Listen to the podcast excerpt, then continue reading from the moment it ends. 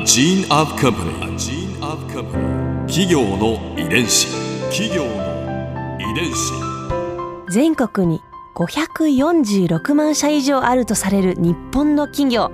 その企業の数だけ理念があり使命があり人間ドラマがありますこの番組ではさまざまな企業のトップや社員の方にお話を伺いながら成長する企業の DNA を解明していきます企業の遺伝子ナビゲーターは私はるかクリスティーンと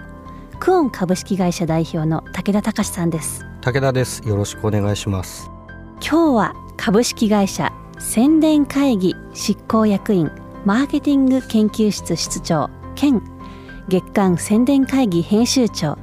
谷口優さんをお迎えしています。よろしくお願いします。よろしくお願いします。今回は宣伝会議のこれからについてお話を伺います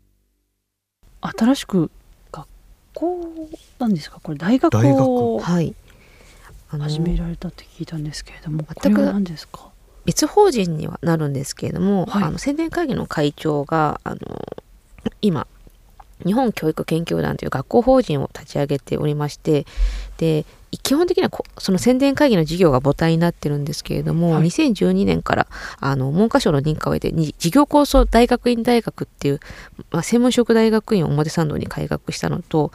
あとまさにあの今年からなんですけれどもはい4月に社会情報大学院大学という広報情報のまあ専門職大学院をこちらは高田馬場に開学いたしましてそのこれまではどちらかというとそのすぐ役に立つスキルみたいなことをやってたんですけれども、やっぱりもうちょっとあのなんていうんですかね研究も含めてあの取り組めるあの場を作っていくっていうので実は大学院っていうのも最近の展開であの始まったことですね。養成講座みたいなのは今までずっとね60年やってこられたわけですけどもそれとはまた違うってことなんですか？アプローチの仕方が。そうですねやっぱりあの一方的に何かを学ぶっていうよりも、ままあ、大学院なので基本的に扱ってるのはやっぱりマーケティングとかコミュニケーションとかクリエイティブとかそこがベースになるんですけれどもただやっぱり大学院なので皆さんがその場で学んで何か自分なりの問題意識とか仮説を持って研究して実際それをその実践で社会の中で活かしていくような、えっとまあ、なんですかね研究をしてもらうっていうのが一つのコンセプトになってます。このタイミングででもこういう大学院だったりこの大学を始められたのはなんでだったんですか？やっぱりあのなかなかその私どもがやってる教育事業だけではその解決できない課題ってすごいあるなっていうのがあの、まあ、うちのグループ全体で今考えているところで、まあ、会長がよく言ってるのは、そのまず事業構想大学院大学って作ったのはあの、まあ、いろいろ今その地域活性のために新しい事業を立ち上げなきゃいけないとかあと大企業でもちょっとこれまでのビジネスモデルが崩れてきて新しい事業を立ち上げなきゃいけないみたいな話があったりとか、まあ、まあいろんな意味で皆さんが事業を作らなきゃいけないフェーズにあるあの環境の中でやっぱりそこに宣伝会議の強みというとやっぱりクリエイティブの教育とかクリエイティビティみたいなことを掲げているのでじゃあその事業を作るっていうところに宣伝会議のクリエイティブの知見をどう活かせるかっていうのが、まあ、作ったあの理由で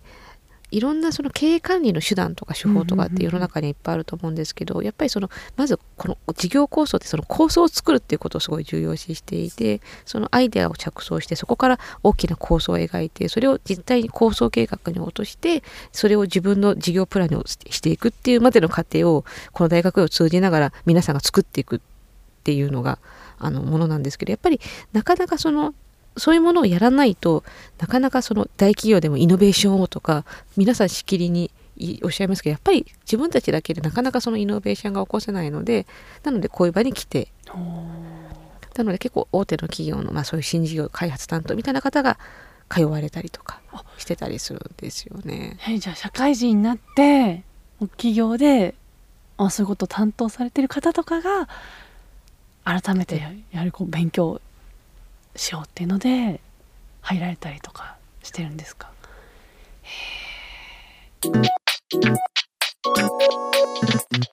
企業の遺伝子。ちなみに株式会社宣伝会議として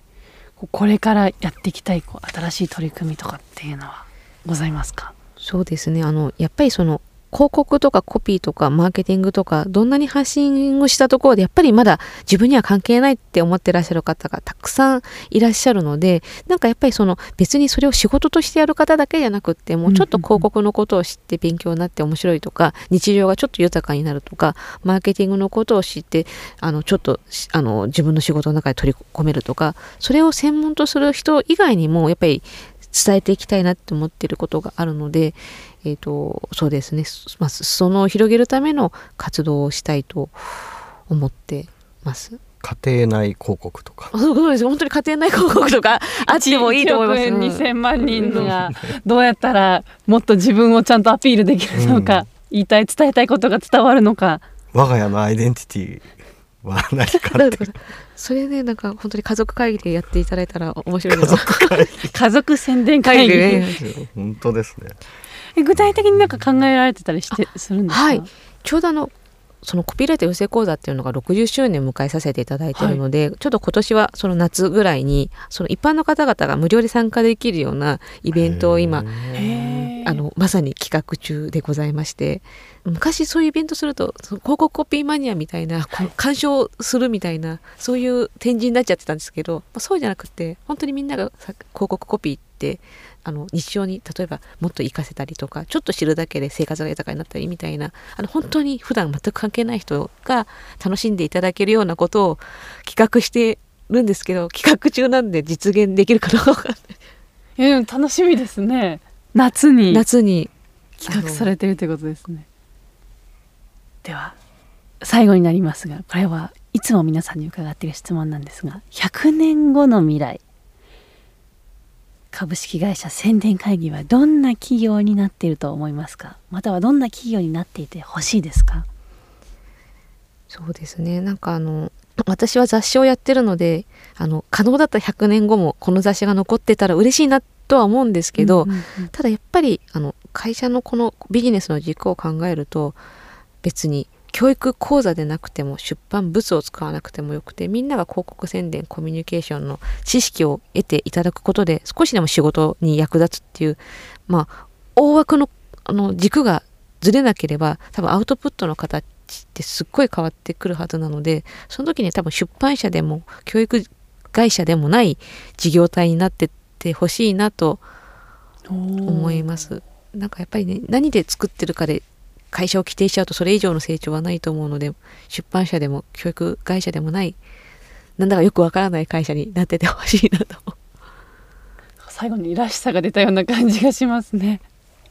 どうもありがとうございました。ありがとうございました。ここで春風ビューポイント今回谷口さんのお話の中で私が印象に残ったのは大学院を作ってスペシャリストを育てていく一方で主婦や高校生など幅広く広告宣伝を身近に感じてもらえるようなイベントを企画中という話です。形にとらわれずとにかく一貫して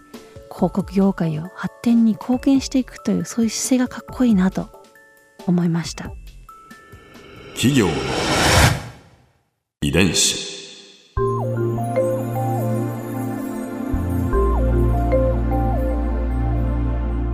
さてこの番組はポッドキャストのほかスマートフォンタブレット向けアプリ JFN パークでも聞くことができます。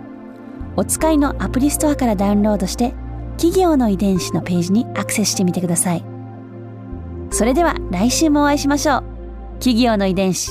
ナビゲーターは私はるかクリスティンと。クオン株式会社代表の武田隆でした。